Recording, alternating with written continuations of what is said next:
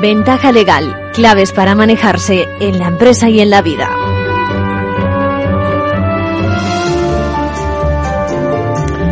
Si me oyeran decir eso de juro o prometo libre y conscientemente acatar la Constitución y el resto del ordenamiento jurídico con lealtad al rey, como jefe del Estado Social Democrático de Derecho. Bueno, ¿a qué, a qué le sonarían esas palabras? Pues a, lo que está ocurriendo, ha ocurrido hace apenas unos minutos y que han protagonizado los nuevos letrados que se incorporan al ilustre Colegio de la Abogacía de Madrid, quienes han asistido a un acto solemne presidido por Su Majestad el Rey, comprometiéndose a, sigo con el texto, con el texto del compromiso, a cumplir las obligaciones que la abogacía comporta al servicio de la sociedad y en defensa de los derechos humanos respetando las normas deontológicas de la profesión. Muy buenas, esta, esta va a ser una semana muy ajetreada, ajetreada en este colegio de abogados de Madrid, de abogacía, que se preguntarán ¿Todos los años se le da tanta importancia a este acto? Pues no, lo que pasa es que en esta ocasión estamos celebrando los 425 años, el 425 aniversario. Como nos recordaba esta semana nuestro decano, eh, José María Alonso se ha podido contar con su majestad, que cumple también sus 25 años de, como aniversario como colegiado de honor, y conviene refrescar nuestra memoria, la importancia de este colegio profesional, que el derecho internacional se crea en España, que muchos colegios de abogados, sobre todo en el ámbito americano se crean en el colegio, se, fundamentan en, el colegio de, por el colegio de Madrid, como es el del caso de México, por ejemplo, igual que ocurre con tantas facultades de derecho. Bueno, es momento de resaltar precisamente el papel de la abogacía madrileña, que ha sido clave en el mundo y hay que creérselo, como él decía, reivindicarlo, nos apuntaba el decano desde un plano jurídico con hechos y sin matices políticos. Son muchos los actos que tendrán lugar a lo largo de esta semana. Ventaja Legal se va a volcar en algunos de ellos, trayendo impresiones de los despachos, las inquietudes en torno a la profesión, eh, trazando los retos de futuro, este futuro incierto y convulso que se vislumbra. Bueno, en nuestras secciones habituales hoy en Ventaja Legal hablaremos del falso testimonio, con ocasión precisamente de un caso conocido por todos, el de Marta del Castillo, que es un buen ejemplo para divulgar la importancia y la responsabilidad que comportan unas declaraciones testificales que se califican de falsa en la práctica dos años de pena de entrada, luego lo, matizamos. Bueno, pero quiero también quedarme con la importancia de eso, de la aportación que cualquiera puede hacer en eso, eh, que a veces no le damos mucha importancia, como es participar en un proceso, imagínense, pues como testigo, ¿no? Es fundamental, es clave para hacer justicia y si no incurrimos en testimonio falso. En nuestro manual de, de crisis hablaremos de una situación que es más habitual de lo que parece, un problema en el que, bueno, que sufren varias hermanas que, entre comillas, están heredando un negocio. También, bueno, también más cosas que de la actualidad. Eh, en la segunda parte les cuento. En la segunda parte mm, parece que el verano ya invita a leer más o por lo menos el día se alarga, los ratos de ocio son mayores, buenas son las vacaciones para dedicarlos por lo tanto a la lectura. Y hoy quiero traer dos recomendaciones, dos obras que tienen un denominador común, escritores relacionados, muy relacionados con el mundo, con el mundo legal por una parte y de actualidad por aquello de recordar los orígenes de una situación que renace ahora.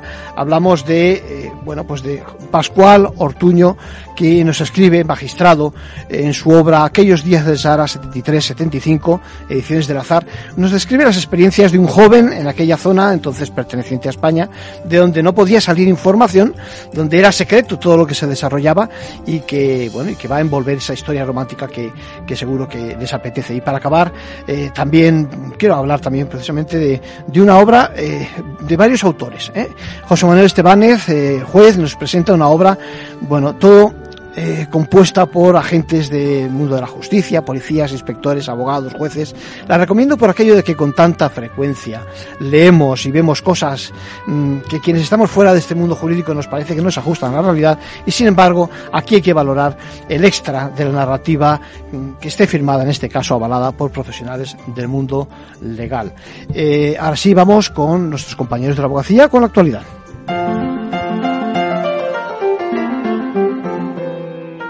Ahora en Ventaja Legal, la actualidad semanal de la abogacía.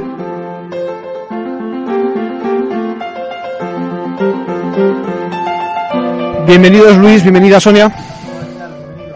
Eh, saludos a todos. El próximo 30 de junio finaliza la moratoria concursal y el Gobierno quiere que el Congreso haya aprobado para esta fecha la reforma, de tal suerte que cuando decaiga la moratoria esté vigente la nueva ley. Una de sus principales novedades es el nuevo procedimiento especial para microempresas. A pesar de la moratoria, el primer trimestre de este año han crecido los concursos casi un 8%. Les contaremos también hoy la concesión de la nacionalidad española a una niña subsahariana nacida en el, largo trayecto a España de su madre, nacional de Camerún.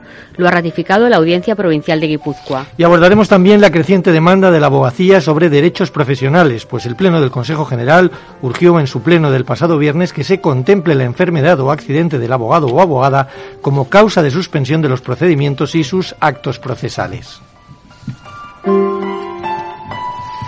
Y comentamos de forma muy breve otras noticias de la última semana. La abogacía convoca los premios Derechos Humanos.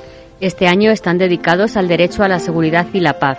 Las candidaturas en las categorías de personas, institución y medio de comunicación pueden presentarse en abogacía.es hasta el 8 de julio más de 26.000 euros recaudados para los afectados del volcán de La Palma. El Consejo General de la Abogacía y la Mutualidad han entregado al Colegio de Santa Cruz de La Palma una obra conmemorativa que simboliza los 26.162,58 euros recaudados en el concierto solidario de los secretos. Comienza la semana de actos conmemorativos por el 425 aniversario del Colegio de Madrid. El rey Felipe VI preside en estos momentos el acto solemne de jura de nuevos letrados del ICAM, en el que más de 300 jóvenes abogados formalizan su compromiso con la profesión. Las primeras jornadas de defensa y protección de la defensa se celebrarán en Vigo el 16 y 17 de junio. Bajo el lema Abogacía digna e independiente, se abordará durante dos días los asuntos, los asuntos que afectan a la calidad y eficacia del derecho de la defensa, como las injerencias, el intrusismo o las brechas tecnológicas y de género. ¿Cómo enfocar el interrogatorio desde la perspectiva de la valoración probatoria esta tarde en la conferencia de los lunes? El ponente será Óscar Fernández León, diputado de la Junta de Gobierno del Colegio de Abogados de Sevilla a partir de las 16.30 podrá seguirse en formacionabogacía.es. A pesar de la moratoria vigente hasta el 30 de junio, los concursos han seguido aumentando este año. Según las últimas cifras del Consejo General del Poder Judicial, en el primer trimestre de este 2022 se registraron 5.312 concursos, un 7,9% más que en el primer trimestre del año pasado. Y los expertos advierten de que cada vez son más las empresas que van directamente a liquidación. En marzo fueron un 67%. De estos, 2.812 fueron presentados por personas físicas no empresarios en los juzgados de primera instancia y primera instancia e instrucción. Los 2.500 restantes correspondieron a los presentados en los juzgados de lo mercantil. Una de las grandes novedades de la reforma concursal que el Gobierno quiere que el Congreso apruebe antes del fin de la moratoria es el nuevo procedimiento especial para microempresas, que por el tamaño de las empresas españolas se prevé que sea el mayoritario. En el proyecto de ley se prescinde de la asistencia letrada, algo que preocupa mucho a la abogacía dada la complejidad de este procedimiento. Victoria Ortega es la presidenta del Consejo General de la Abogacía. A la hora de enfrentarse a algo tan complejo como el proceso de liquidación de su empresa, es absolutamente crucial contar con un letrado que defienda sus intereses y le asesore sobre qué decisiones pueden ser beneficiosas y cuáles perjudiciales. Si la reforma sale adelante tal y como está planteada en el texto que fue remitido al Congreso, miles de microempresas se enfrentarán a la liquidación en solitario y sin apenas información de cómo evoluciona su procedimiento. ¿Se imaginan pasar varios años de su vida sin ningún documento que diga quién es? Eso es lo que le ha ocurrido a una niña que nació en el año 2018 en Marruecos cuando su madre, de origen camerunés, estaba tratando de llegar a España. Ahora la Audiencia Provincial de Guipúzcoa ha concedido en una sentencia pionera la nacionalidad española a la menor, que llegó a nuestro país en una patera. En noviembre de 2021, el juzgado de primera instancia número 5 de San Sebastián dio la razón a la madre y declaró la nacionalidad española de la niña. La abogacía del Estado recurrió ese fallo que ha desestimado la Audiencia Provincial Guipuzcoana. La madre, que reside de forma regular en España desde, desde 2018, había intentado por tres vías registrar a la niña, a través de la Embajada de Camerún en España, del embajador de Marruecos en España y del Registro Civil Español. En los tres sitios se le denegó. La sentencia reconoce la nacionalidad española de origen, primando el interés de la menor. En caso contrario, su situación de apátrida generaría una situación de desigualdad y una merma de derechos fundamentales. José Alberto Navarro, director jurídico del caso, recuerda que sin documentación la niña no puede acceder al empadronamiento, escolarización o tarjeta sanitaria. La niña existe porque ha nacido, pero no tiene ningún papel. Hay que reconocérsele su derecho a que se lleve su nacimiento y sobre todo su derecho a ser española.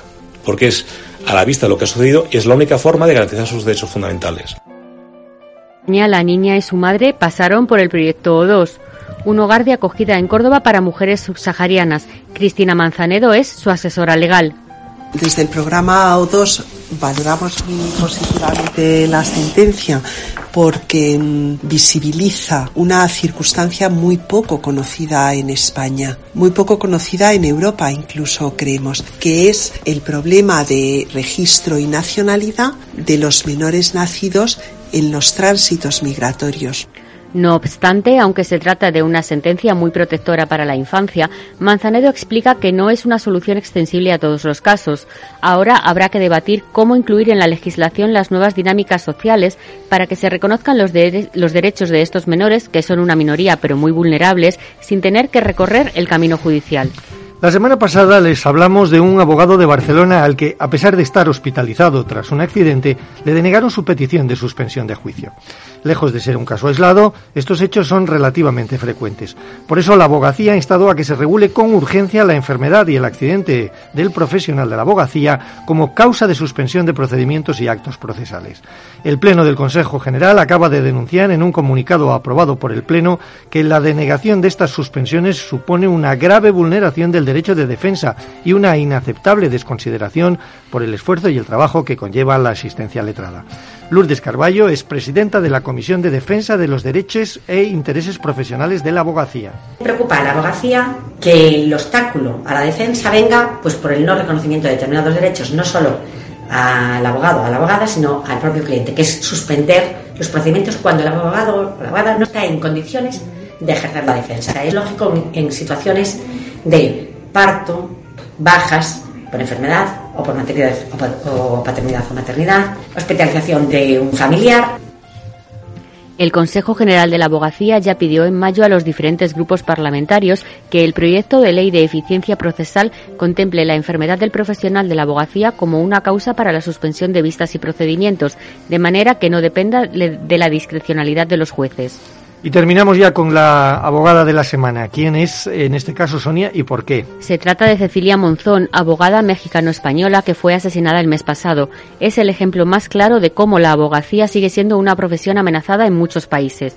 Monzón fue tiroteada el sábado 21 de mayo mientras conducía por las calles de San Pedro Cholula, en Puebla. Abogada penalista, dedicó su carrera a la defensa de los derechos de las mujeres y, en particular, a la protección legal de víctimas de violencia de género. Desde 2019 había sido amenazada e intimidada en varias ocasiones. Su asesinato se enmarca en una ola de violencia contra la abogacía en México, denunciada por el Observatorio de la Abogacía en Riesgo. Las amenazas que reciben por ejercer su trabajo también revisten otras formas, como acoso, escuchas ilegales o el ingreso en prisión. Alfredo Irujo es representante del Consejo General de la Abogacía en este observatorio. Desde el observatorio estamos reforzando nuestras acciones para velar por la seguridad de abogados y abogadas y por el libre ejercicio de la abogacía. No hay Estado de Derecho si no hay independencia de jueces y abogados.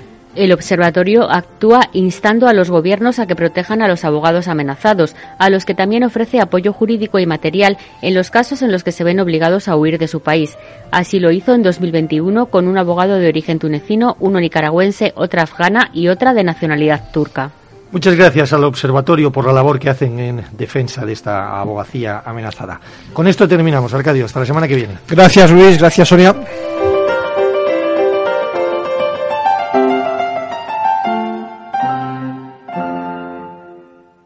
Manual de crisis. Reglas a seguir en caso de necesidad.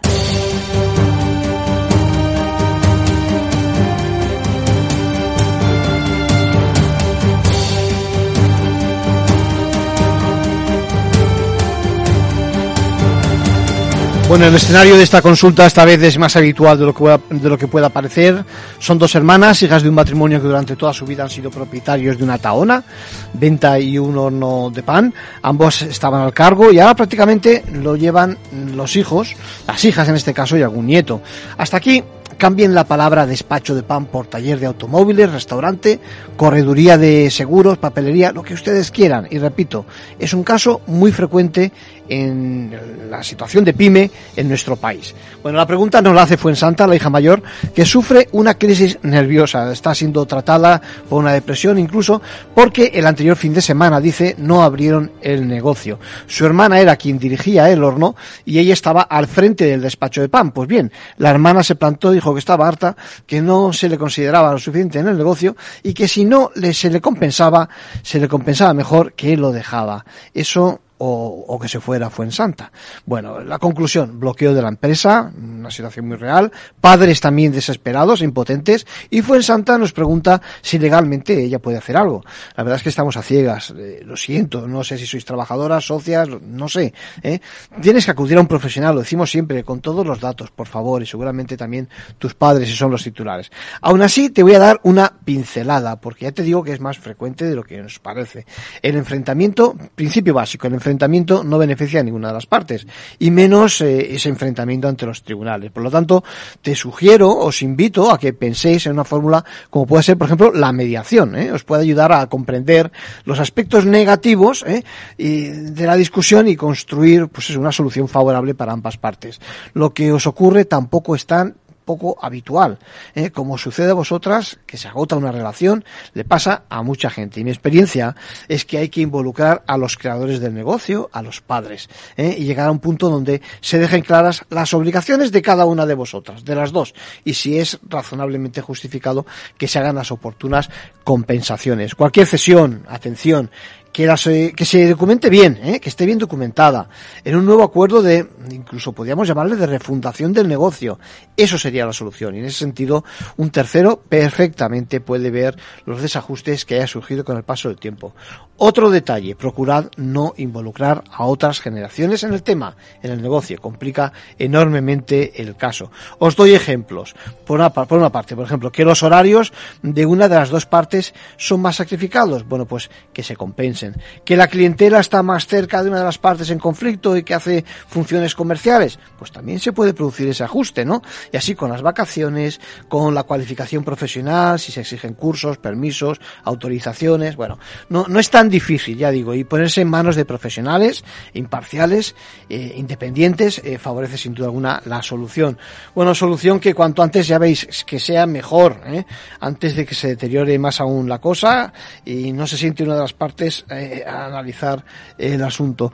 Y si se conocieran, ojo, si se conociera el negocio o incluso ese, ese negocio concreto, el taller, la tienda, la panadería que nos pregunta el Fuensanta, en vuestro caso, pues mejor que mejor. Acabo. Si me pasas más datos, te paso con precisión. Eh, es eh, más, animo a alguien que nos escuche situación parecida a que nos cuente su caso, omitiendo datos sensibles, por lo tanto, le damos otra vuelta a este panorama empresarial de pyme que puede arruinar años de esfuerzo de la generación anterior.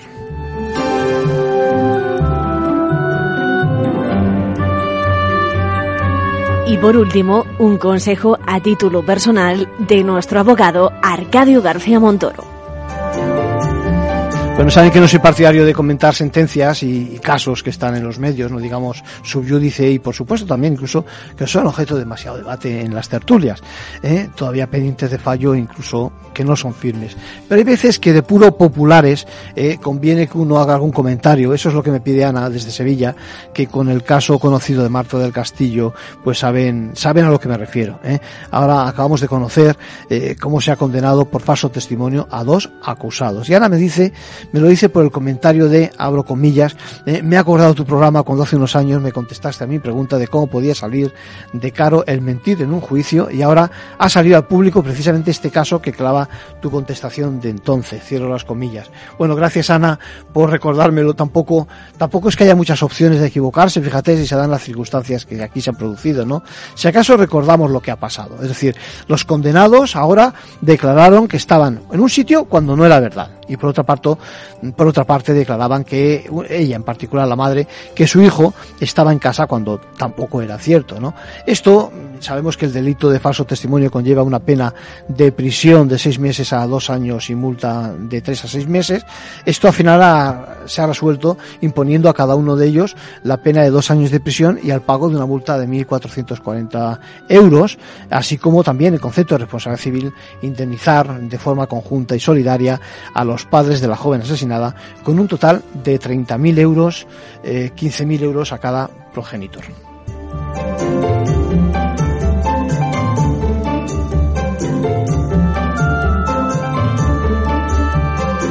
Esta semana también hemos conocido cómo el Parlamento Europeo ha votado una ley para impulsar la igualdad de género en las compañías. sabemos que el Consejo de Administración eh, solo está compuesto de forma paritario entre hombres y mujeres en poco menos de un 30% de los casos de las grandes empresas. En las grandes empresas. ¿eh? Eh, finalmente hay que recordar que la directiva europea puede cambiar esas cifras. El camino no, no, ha sido no ha sido corto. La Comisión Europea estuvo con una propuesta desde 2012. El Parlamento la, la, la asumió un año más tarde y no fue desbloqueada hasta hace apenas dos meses en el Consejo gracias a la presidencia francesa porque Francia es el país más avanzado en ese sentido, el 40% de sus consejos cumpliría perfectamente con la normativa. Y ahora el Parlamento lo que hace es insistir en que es crucial precisamente esa, esa transparencia en la selección, sin duda, desde el respeto de la forma, de una forma rigurosa de los principios de mérito y capacidad eh, que tienen que regir este tipo de selección. De todas formas, podemos ya, digamos, eh, dar fe de la evolución en los últimos ocho años, que ha sido muy significativa. Por ejemplo, en el sector bancario eh, ha ascendido la presencia de mujeres un 12% y la previsión es que en los casos donde la justicia declara que no se siguen las normas de paridad, la directiva prevé multar de manera ejemplar a las compañías por no respetar las leyes.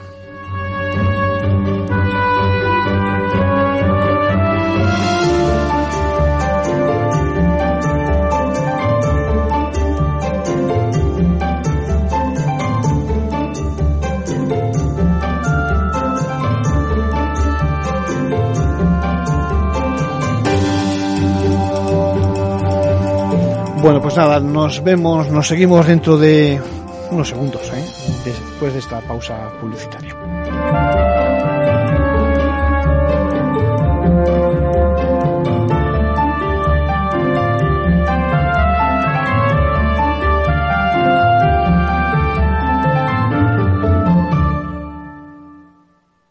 Si estás pensando en comprar una casa, entra en cuchabank.es y accede a nuestra oferta hipotecaria. Cuchabank, el banco de tu nueva casa. ¿Qué es ir más allá? Con Arval podrás llegar donde te propongas de la forma más sostenible y desplazarte como y cuando necesites con una oferta de renting sostenible, segura y conectada. Y preocuparte solo de conducir porque nosotros nos ocupamos del resto. Arval, la transición energética arranca aquí. Más información en arval.es. Capital Radio Madrid 103.2. Nueva frecuencia, nuevo sonido. Disfruta de la mejor cocina gallega en Montes de Galicia. Todo un clásico moderno en el barrio de Salamanca. Disfruta de la variada dieta atlántica, de las mejores carnes y pescados tratados con respeto y transparencia y regados con una de las mejores bodegas de la zona. En grupo, en familia o en pareja, Montes de Galicia te ofrece el espacio perfecto en cada ocasión. En el balance nos preocupamos por nuestros hijos, por su vinculación con el mundo de Internet y las redes sociales, y analizamos sus riesgos de la mano de Pilar Rodríguez en Familias Enredadas, todos los lunes a las ocho y media de la tarde en el balance, Capital Radio. Esto te estás perdiendo si no escuchas a Rocío Arbiza en Mercado Abierto. Alberto Roldán, director de inversiones de Metagestión. La revisión a la baja del crecimiento en España no ha sido gratuita ni lo va a ser. Eh, y además es una economía que va a decrecer en términos reales durante un periodo de tiempo muy largo. Y eso va a dañar mucho los, pilares de crecimiento de la economía española. Porque además queremos que no se están tomando ni las mejores decisiones de inversión en un país que, que, sigue teniendo una muy fuerte presión fiscal, con un fuerte déficit público. La deuda sobre PIB en España se va a mantener por encima del 110% en los próximos cinco años. Y no hay nada que remedie eso. Nada va a cambiar. Con estas condicionantes no podemos estar invertidos en bancos. Es que somos muy contrarian a la gente que ahora defiende a capa y espada que los primeros 100 puntos básicos de subida en tipos de interés se lo llevan los bancos en vena. A mí es que me parece un discurso del yonki. Mercado Abierto con Rocío Arbiza. Capital Radio, Madrid, 103.2.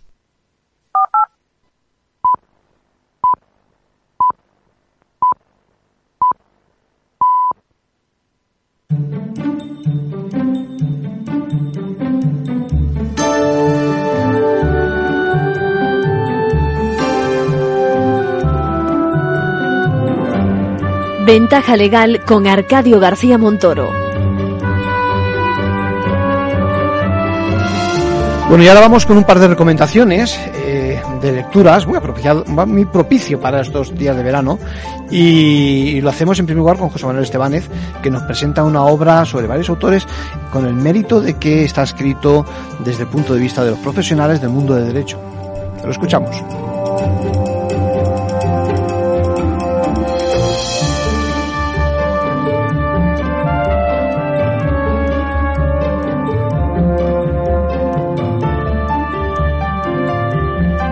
Creo que ya tenemos al teléfono a José Manuel Estebanez. ¿Cómo estás, José Manuel? Eh, muy bien y encantado de volver con vosotros. Espero que todo, tú y tus oyentes estéis estupendamente. Yo creo que, yo creo que sí, pero encantados también con escuchar tu iniciativa, porque tenéis una iniciativa literaria y de profesionales del derecho, porque como, como, como hemos comentado en una ocasión, muchas veces gente, eh, muchos autores escriben, pero no son profesionales de este tema. Y, y la verdad es que el plus de que un profesional eh, de, de, la materia hable sobre este tipo de cosas tiene un valor añadido. Cuéntanos, cuéntanos en qué consiste esa iniciativa. Vamos a ver, esto es un proyecto literario que ha coordinado Alejandro Gallo, eh, eh, jefe de la Policía Local de Gijón, y Ricardo Magaz, que es funcionario del Cuerpo Nacional de Policía, un criminólogo de los más afamados de este país, que son mm, profesionales del ámbito policial, pero que son gente muy inquieta también en otros ámbitos y son gente ya con mucha trayectoria literaria. Eh, Alejandro Gallo lleva ya publicadas varias novelas eh, y, algún, ensayo. Eh, Ricardo Magat también ha escrito alguna ficción, pero sobre todo conocido por varios estudios de criminología. Y bueno, ellos han armado una idea que era juntar a gente procedente de distintas ramas de pues eh, estoy yo que soy un juez sustituto, pero tenemos, por ejemplo, a, inspectores de policía, agentes de policía local, eh, incluso un director de, de, prisiones, y nos propusieron una idea que al principio parecía que era un juego, un entretenimiento entre un grupo de amigos, y acabó cristalizando en un libro de cuentos de, digamos, de, de temática negro-criminal, escritos por profesionales del mundo del derecho o del ámbito policial o del ámbito penitenciario que normalmente no suelen ser las perspectivas que leemos cuando leemos alguna novela o algún cuento policial, eh, los que abundan pues eh, profesionales de muchos ramos, pero no se suele tener en cuenta o a gente del derecho o a gente, como digo, del ámbito policial o, penitenciario que tienen bastante conocimiento de la materia. No entro ya en el tema de lo de la calidad o no literaria, porque eso debe de juzgarlo el, el lector, en el que ofrecen una perspectiva distinta de lo que supone la, la ficción negro-criminal. Está claro que no es lo mismo escribir de oídas que escribir cuando tu trabajo es precisamente, es, tiene esos contenidos, ¿no? Bueno, vamos a ver, evidentemente yo creo que nos pasa en cualquier rama, en cualquier claro. actividad profesional. Estoy seguro que cuando se escribe sobre una ficción médica, por poner un ejemplo, sí. el tener conocimientos médicos ayuda mucho más que el tocar de oídas. Eso no quiere decir que el que más sabe de una materia vaya a escribir mejor que el que, que el que no sabe, porque yo bueno. creo que en esto en la narrativa debe primar el elemento de la ficción y de la narrativa. Claro. Pero sí que hay un valor que es el del conocimiento que permite dotar de mayor verosimilitud al relato. Es verdad que en el ramo jurídico, en los últimos años, pues han surgido varios escritores, eh, yo quisiera recordar así a título de ejemplo, pues a, a un par de buenos amigos que son excelentes escritores, como es Graciela Moreno, que es escritora eh, magistrada de lo penal en Barcelona, o, o, o, o Vázquez Taí, otro buen amigo que ha escrito también mm, un dos o tres novelas de temática negro-criminal que ofrecen distintas perspectivas. Hay también un abogado que es, eh, a ver si me acuerdo y no quiero meter la pata, Montiel de que es un, un abogado garitano que ya tiene bastantes novelas muy buenas también de tipo temática policial. Eh, por ejemplo, hay un, un nombre que se me que, que, no sé por qué no lo he mencionado primero, como es Lorenzo Silva, que es otro abogado que que lleva muchos años escribiendo literatura negro-policial. Eh, quiero decir, sí que hay profesionales del ámbito jurídico que con conocimiento del, de este área, pues han escrito eh, distintas ficciones y esto, pues digamos que esta iniciativa, este libro, Malas Calles, publicado por Reino de Cordelia, pues sigue un poquito esa estela. Eh, insisto que aquí hay una mezcla de gente del mundo del derecho y del ámbito policial y la idea es que dentro de ese juego, esa propuesta narrativa es que cada uno escribiésemos un cuento y, y, y, bueno, y volcásemos, digamos, nuestra perspectiva. Unos han aprovechado experiencias, otros no, pero eh, sí que han volcado su conocimiento para escribir unos cuentos y al final se ha obtenido este.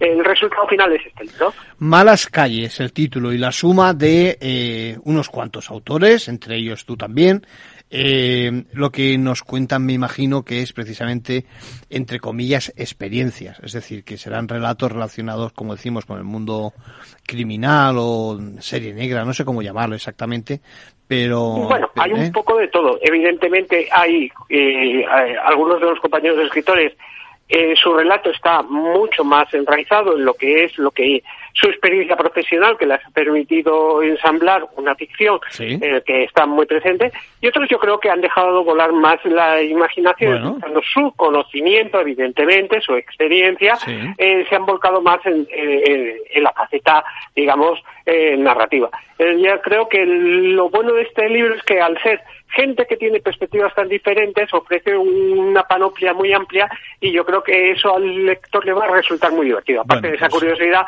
de ver quiénes es que, vamos a ver, estamos acostumbrados, sobre novela criminal han escrito todo el mundo, con o sin conocimiento, buenos, malos y regulares, eh, criminales y no criminales. Y ahora, pues, y, pero también han escrito policías, eh, jueces, abogados.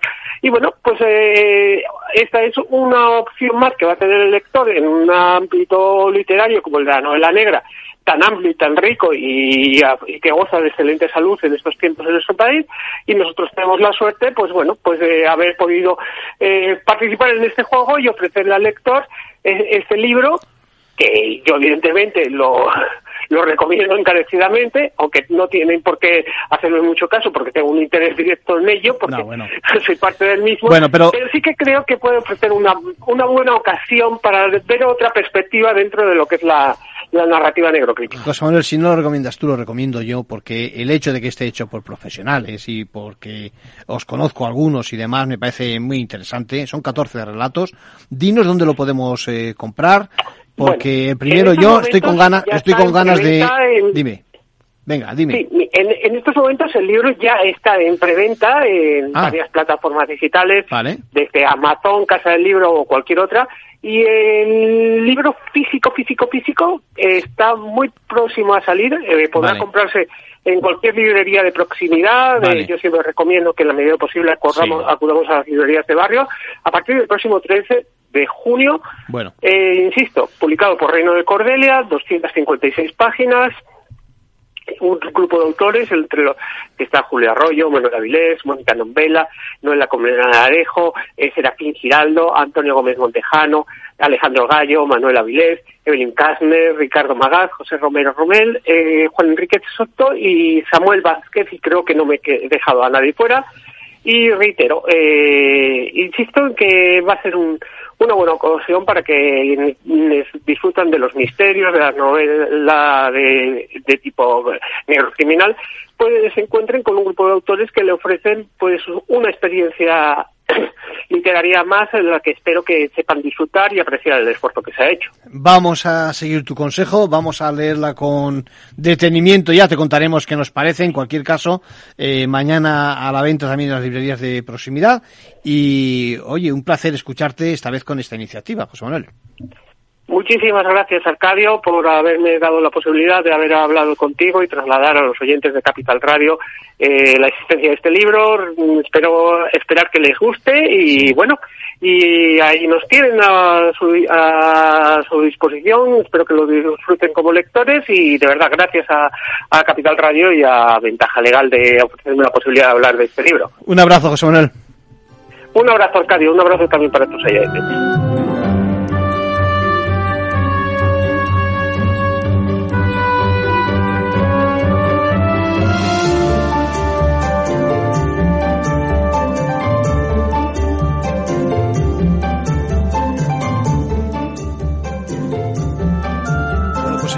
Esta, con este, esta jornada literaria que estamos haciendo hoy y tenemos al teléfono a un autor.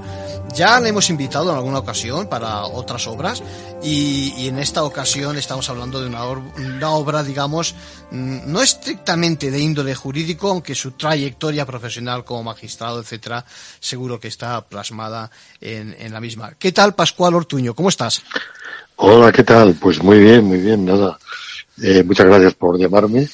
Y bueno, pues lo que, lo que queráis. En lo, pues mira, la idea, la idea es, me consta, me consta que acabas de sacar una obra que se llama Aquellos días de Sahara, 1973-75, y quiero que nos cuentes un poco en, de qué, en qué consiste la, la obra. Bueno, mira, pues esta, esta obra eh, es un fruto eh, de, de un deseo, que es el que, el dejar escrito, en todo lo que significó aquel trienio, digamos, del 72 al 75, en la historia de España, desde la perspectiva de, bueno, pues de un joven universitario que vivió toda aquella movida por la libertad previa a la, al fin de, de, la dictadura, digamos, y, y al mismo tiempo, pues, eh, que como consecuencia de toda la actividad que entonces eh, era característica de la universidad, de los universitarios, etcétera, con las huelgas, las manifestaciones y tal, este joven pues eh, se va o lo mandan al Sáhara a hacer el servicio militar y entonces eh, transcurre la, el contexto de la novela es en este servicio militar en aquellos años donde se crea el Frente Polisario y donde empiezan a cruzarse intereses geoestratégicos, económicos, etcétera, incluso pues de, de, muy cercano a lo que fue una guerra, ¿no? Y, qué caso. Sí, te preguntaba, Pascual, te preguntaba, eh, todos los oyentes estarán preguntando de dónde recoges esas experiencias. Sospecho, sospecho la respuesta, pero a ver, cuéntanos. Pues efectivamente, yo viví en la universidad aquellos años ¿Sí? y también eh, me metí en, la, en, toda la movida que entonces existía pues a, a, diversos niveles, incluso con un grupo de música folk en el que pues recorríamos las universidades y demás. Y, y, finalmente pues mm, aunque la obra no es no es autobiográfica pero pero sí que sufrí esa suerte o tuve no esa oportunidad de, de que me mandaran al, al Sáhara a hacer el servicio militar allí. Y entonces pues viví toda, todo el proceso, ¿no? Desde dentro, desde dentro, ¿eh? Y siendo un espectador en ese sentido de a pie, digamos.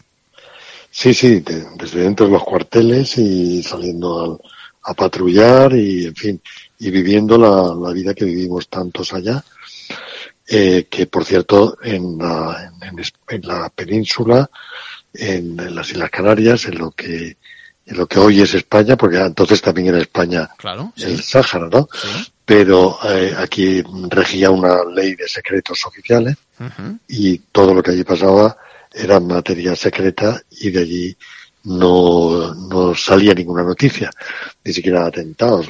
Las que llegaban pues eran a través de Argelia, a través de Francia, a través de, de otros países, pero no a través de, a través de, de la prensa española. ¿Qué tipo, ¿Qué tipo de obra, cómo calificarías a, la obra? ¿Es una, es una novela? ¿Es una novela de, de misterio? ¿Es una novela de viajes? ¿Es una novela que eh, cuenta un poquito? ante todo yo, yo creo que es una, es una novela de amor. Es una novela de amor eh, mm, y es una novela testimonio. La han calificado así, algún, algún crítico la ha calificado de, de, novela testimonio. Es una novela, desde luego, porque libros sobre el Sáhara, sobre la historia del Sáhara, sobre lo que ocurrió, etcétera, ya se han publicado muchos, pero la verdad es que no llegan a mucha gente, sobre todo a los jóvenes. A los que no vivieron esta época no les llega. Por eso pensé que escribiendo una novela en el contexto, pues eh, habría una mayor eh, posibilidad de llegar a, a, la gente joven, ¿no? Que yo creo que es importante que se recuerde pues todo aquello que, todo aquello que vivimos, todo aquello que pasó y que, mm, bueno, que está de actualidad porque mm, aquello fue eh, una, eh, un abandono, digamos, de unas obligaciones asumidas a nivel internacional que, que no, que se incumplieron y que todavía está coleando como estamos viviendo estos días. Desde luego es un episodio que me parece fenomenal que, que lo narres de una forma que sea, pues eso, más asequible para que un público ¿no? más abierto y, por supuesto, la juventud pueda acceder a, a, eso que tú de primera mano viviste aquellos días. Eh, eh, esperemos que no haya que construir otra novela similar en, en, en breve, ¿no? Con episodios parecidos en la misma zona, ¿no? No, ojalá, ojalá, ojalá nuestros políticos tengan la habilidad sí. puede salir de este, de este trance, ¿no? Sí. Pero mm, yo no le deseo a nadie ni le deseo, por supuesto, a ningún español que, mm, bueno, que se haya involucrado como nos vivimos, como lo vivimos nosotros, ¿no? En esas, sí. en aquellas circunstancias, incluso desde el punto de vista económico. Precisamente acabo de llegar de, de Canarias, uh -huh. donde, donde una profesora de la Universidad de Canarias de la Universidad de, de Las Palmas, sí. pues ha hecho una tesis doctoral y después ha publicado un libro interesantísimo sobre el impacto económico que supuso la pérdida, el abandono, vamos, sí. del, del Sáhara para España y concretamente para, para las Islas Canarias. Aquello fue en su día un auténtico desastre y bueno, un auténtico desastre para para las inversiones de muchas, de muchos empresarios, de muchas familias, etcétera, que se habían creído aquello, que aquello era una provincia española que había que, que repoblar, que había que además sacar adelante económicamente, y que luego por, bueno, pues por otros intereses económicos, políticos, de toda índole, pues se fueron al traste. Eso es un poco eh, esa es la, la, impresión, ¿no? Que el escenario, ¿no? Sí, en el que, ¿no? En el que se desarrolla, me imagino, ¿no? La sí, sí. exacto. exacto. Eh, la, la, la, pregunta que me hago es eh, y a todo esto contado por por un chico pues muy joven como eras en esos momentos y, y, digamos que de reemplazo, ¿no? Porque hay que contar que, que, en esos momentos me imagino que no tenías mucha opción de elegir si ir o no a, a, al Sahara. No, no, entonces se tenía la opción de pedir alguna prórroga. Sí. Eh, y sobre todo los universitarios teníamos la posibilidad de eh, solicitar el hacer el, el, el IMEC, la, el, IMEC, el IMEC sí, es lo que hemos hecho algunos, sí, sí, sí. El IMEC, ¿no? Sí. Lo que pasa es que había unas pruebas psicológicas sí.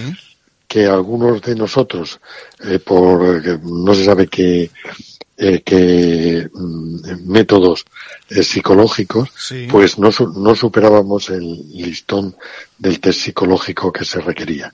Ya. Y, y, bueno, casualmente, pues mm, la mayoría éramos, mm, teníamos todos en algún eh, en alguna prórroga sí. y teníamos todos algún perfil en las comisarías de entonces. De compromiso político, ¿no? Entonces. De compromiso político, claro, claro. sí, sí. Sí, ahora, ahora se haría de otra forma. Ahora se haría con algoritmos, la fórmula para excluir algunos, ¿no? Sí, eh, exacto, en esos momentos exacto, imagino que los servicios de inteligencia lo hacían menos finamente, pero igualmente tomaban posiciones, sí, sí. ¿no? La, sí. Las fichas eran de, las fichas eran de papel, pero eran fichas. Pero funcionaban, ¿no? Sí, sí. Funcionaban. Sí, bueno, pues nada, lo dicho, eh, con ganas nos quedamos de, de leer la obra y eh, dinos algún dato más para ver dónde podemos adquirirla. Me has dicho, vamos a repetir el título, eh, ayúdame. Bueno, se llama eh, Aquellos días del Sáhara, 1973-1975. Está en muchas librerías. En las librerías, bueno, pues donde cada uno va. Si no está la piden inmediatamente eh, se, entrega y si no, pues por, por, bueno, por internet se puede, conseguir también. Pascual Ortuño, eh, magistrado, eh, eh, abogado, yo que sé, jurista de referencia que en estos momentos haciendo funciones de, escritor, y recomendamos la obra una vez más de un jurista eh, metido en funciones de, literato.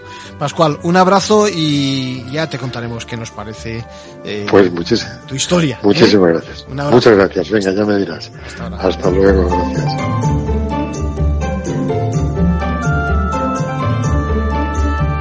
Bueno, vamos acabando. Ya ven cómo evoluciona el control de armas en Estados Unidos eh, por la vía de la salud mental y ya nos lo adelantaba nuestra psicóloga clínica Ángeles Barragán y quiero que la escuchemos de nuevo.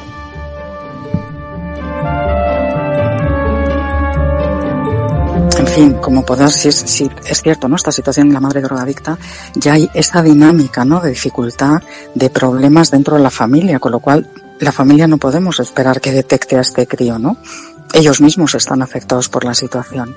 Pero los niños pasan mucho tiempo en el colegio, así que ha de ser el medio educativo el que tenga dentro de los equipos de orientación o bien departamentos, ¿no? Personas eh, especialistas que puedan detectar cuando hay un sufrimiento, cuando hay una vulnerabilidad, cuando hay una situación, ¿no?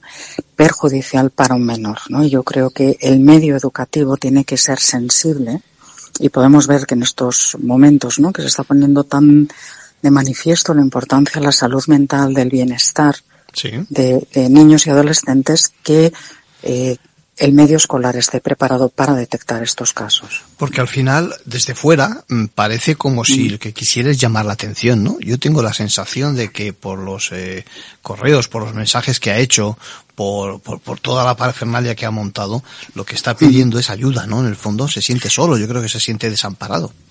Absolutamente, Arcadio. Y además yo creo que, que justamente esto es lo que nosotros tenemos que cambiar, ¿no? No es un chico que da problemas, es un chico que con estas manifestaciones está llamando la atención porque necesita ayuda. es una alarma que está diciendo algo no está funcionando bien, por favor atenderme, ¿no? Y, yo creo que, que tenemos que darnos cuenta de estas cosas, ¿no? No podemos pasar por, bueno, pues eso, ha sufrido bullying, no ha hecho, porque este chico Dios muestras, ¿no? Se cortaba, eh, tuvo cambios de comportamiento, cambios de vestimenta, bellas en el colegio, avisos en las redes sociales. Era casi común pedir ayuda, ¿no? Desde, desde que comenzó la adolescencia. Te has adelantado casi a, mi siguiente pregunta, que es ¿cómo, cómo detectar estos casos. Imagino que todas esas llamadas, esto que estás diciendo era, es eso precisamente, ¿no? Señales de que, eh, de que está mal la cosa. Claro, verás, como seres humanos tenemos un mecanismo a veces, ¿no? Que tratamos de negar cuando las cosas no son dolorosas, ¿no? Nos impactan mucho. Pues a veces, un poco por supervivencia, tenemos un mecanismo, ¿no? De defensa que es la negación. Y esto es lo que tenemos que ser conscientes. Porque todas estas señales no hay que dejarlas pasar. Más vale investigar y luego equivocarse. Más vale que salten las alarmas a la más mínima y luego a lo mejor en la investigación decir, bueno, pues no, no pasa nada era solamente a lo mejor una cuestión puntual, eh, pero sí que es muy importante eso, detectar desde, pues exactamente igual que en, los servicios médicos, si llega un niño con una lesión, inmediatamente se activa un protocolo, que esto ocurra también en centros educativos, ¿no? A la menor señal, que se active una investigación de ver cuál es el ambiente de este menor, cómo está la situación económico, social, eh, cultural de apoyos, ¿no? Para detectar y ayudar al crío y a las familias. Claro, claro, ambos. Y a la sociedad, en el fondo también, sí. Totalmente, claro. Sí, porque eh, estamos hablando de un problema que, que se ve en la adolescencia en este caso, ¿no? Pero yo creo que eh, eh, también puede darse en mayores. Lo que pasa es que en la adolescencia, corrígeme, el no tener ese, ese mínimo de autoridad de los padres, ¿no? Yo creo que esa desestructuración en este caso le afecta por completo. Totalmente. Es unido a la situación de bullying, ¿eh? hablando de todas estas cuestiones que he leído sean así. Sí, sí. Porque si bien te falla el medio familiar, si tienes en la adolescencia el grupo, el grupo para un adolescente es fundamental porque le va a permitir eh, consolidar su identidad, sentirse entendido, sentir que hay otro, ¿no? Que puede compartir eh, sus vivencias, sus emociones, la forma de ver la vida, no todos estos cambios, ¿no? Que se dan en la adolescencia. Pero este crío sufre bullying, es decir, no tiene ni apoyo fuera, ni apoyo dentro, o sea, ni, ni en la familia, ni dentro del colegio, ¿no? En su grupo de iguales. Entonces es un desamparo de tal calibre que eso no es gratuito, ¿sabes? Porque es lo que nosotros tenemos que darnos cuenta. Cuando hay daño, cuando hay bullying, cuando hay situaciones difíciles, cuando hay agresividad y cuando hay agresión, no es gratuito, eso va a pasar factura. Mm. Y esto es un caso clarísimo. Sí, donde ya se, se, se pasan los límites y en efecto pues Claramente. monta el lío que, que ha montado, ¿no? Eh, ¿con, qué, ¿Con qué palabras tenemos que, que tratar o a los niños o yo que sé, incluso a sus familiares, ¿no? Una vez han sufrido Mm. esta barbaridad, este delito tan Mm. grande y ¿con qué palabras? ¿Qué- ¿Cómo se afronta el tema desde el punto de vista profesional, eh, clínico, que es tu especialidad? Pues son víctimas de una situación que les va a generar lo que se llama después eh, probablemente estrés postraumático importante. Pero son víctimas ellos y es víctima el que ha perpetrado todos estos hechos. Y eso no lo tenemos que olvidar.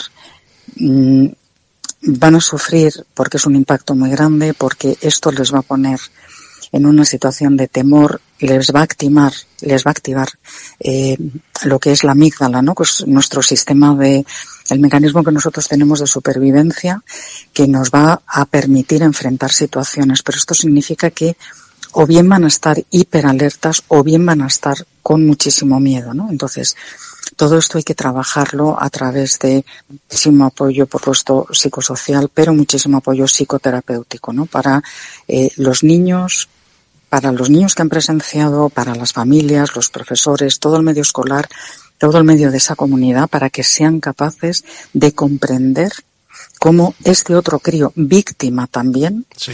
de toda una situación, un crío que no recibió la ayuda suficiente, perpetró toda esta desesperanza que tenía en este, en este horror, ¿no? Sí, al final se Que no deja de ser Sí, sí.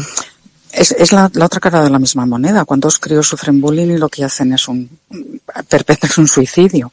Esta es la otra cara. Es este horror, ¿no? Esta, esta sensación, tengo que hacer algo con ella, esta desesperación.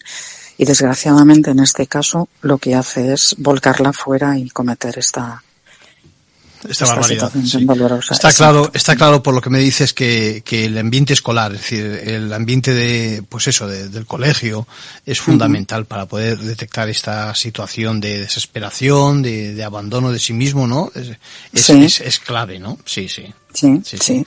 sí. Podemos concluir que al final mm, tenemos que estar todos muy atentos a las señales, ¿no te parece? A lo mejor es algo que nos compete, yo que sé, a cualquiera como vecino de otro, por ejemplo, o como, yo que sé, A como- todos, a todos, a todos. Y como diría el juez Calatayud, los Sí. menores son responsabilidad de todos. Claro. Si nosotros estamos viendo que hay situaciones difíciles, tenemos que tratar de entender qué está pasando en esa familia y por lo menos dar voz de, de alarma para que se investigue. Igual no pasa nada, igual es una situación puntual, pero igual no. Así que más vale prevenir situaciones que después tener que trabajar ¿no? con ellas de esta Sí, manera. sí, sí.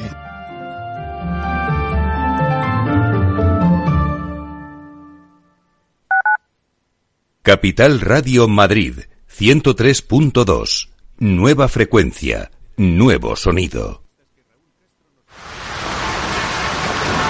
¿Has vuelto a los atascos? forma parte de la vida de Madrid y esa vida va aparejado con atasco. Realmente el atasco que te absorbe la energía es el de la entrada a trabajar o cuando llegas tarde a una reunión o cuando vas a dejar a tu hijo en el colegio y va a perder y va a perderse la primera hora de clase. Cuando vengas a Madrid, chulona mía, Reconduce tus números. voy a ser temperatriz de lavapiés. Desatasca tus inversiones. Y alfombrarte con claveles la gran vía. Recalibra tus cuentas. Bañarte con vinillo de Jerez.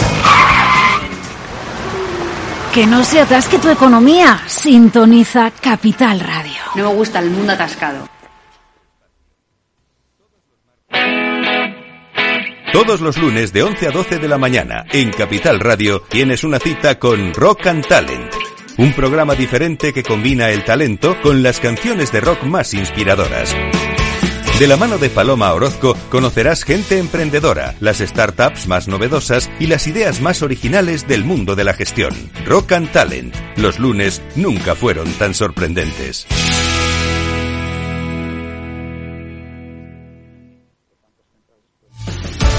Muy buenas, mi nombre es Sergio Fernández y estoy aquí para invitarte al primer programa de criptomonedas de la radio española. ¿Quieres saber qué es un Bitcoin? ¿Qué es esto de Cardano, Solana, Ethereum? Todo esto te lo vamos a contar en Cripto Capital de lunes a jueves de aquí en Capital Radio.